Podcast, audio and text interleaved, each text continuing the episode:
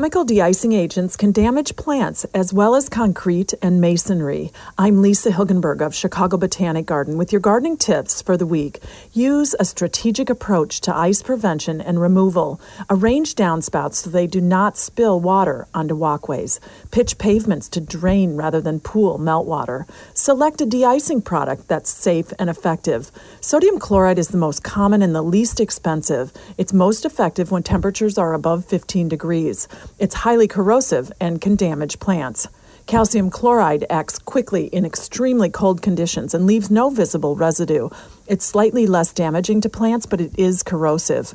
Calcium magnesium acetate is a salt free de icing compound. It causes little or no damage to plants. It is, however, most expensive. For more tips, click on the podcast tab at WBBMNewsRadio.com. I'm Lisa Hilgenberg for News Radio 1059 WBBM.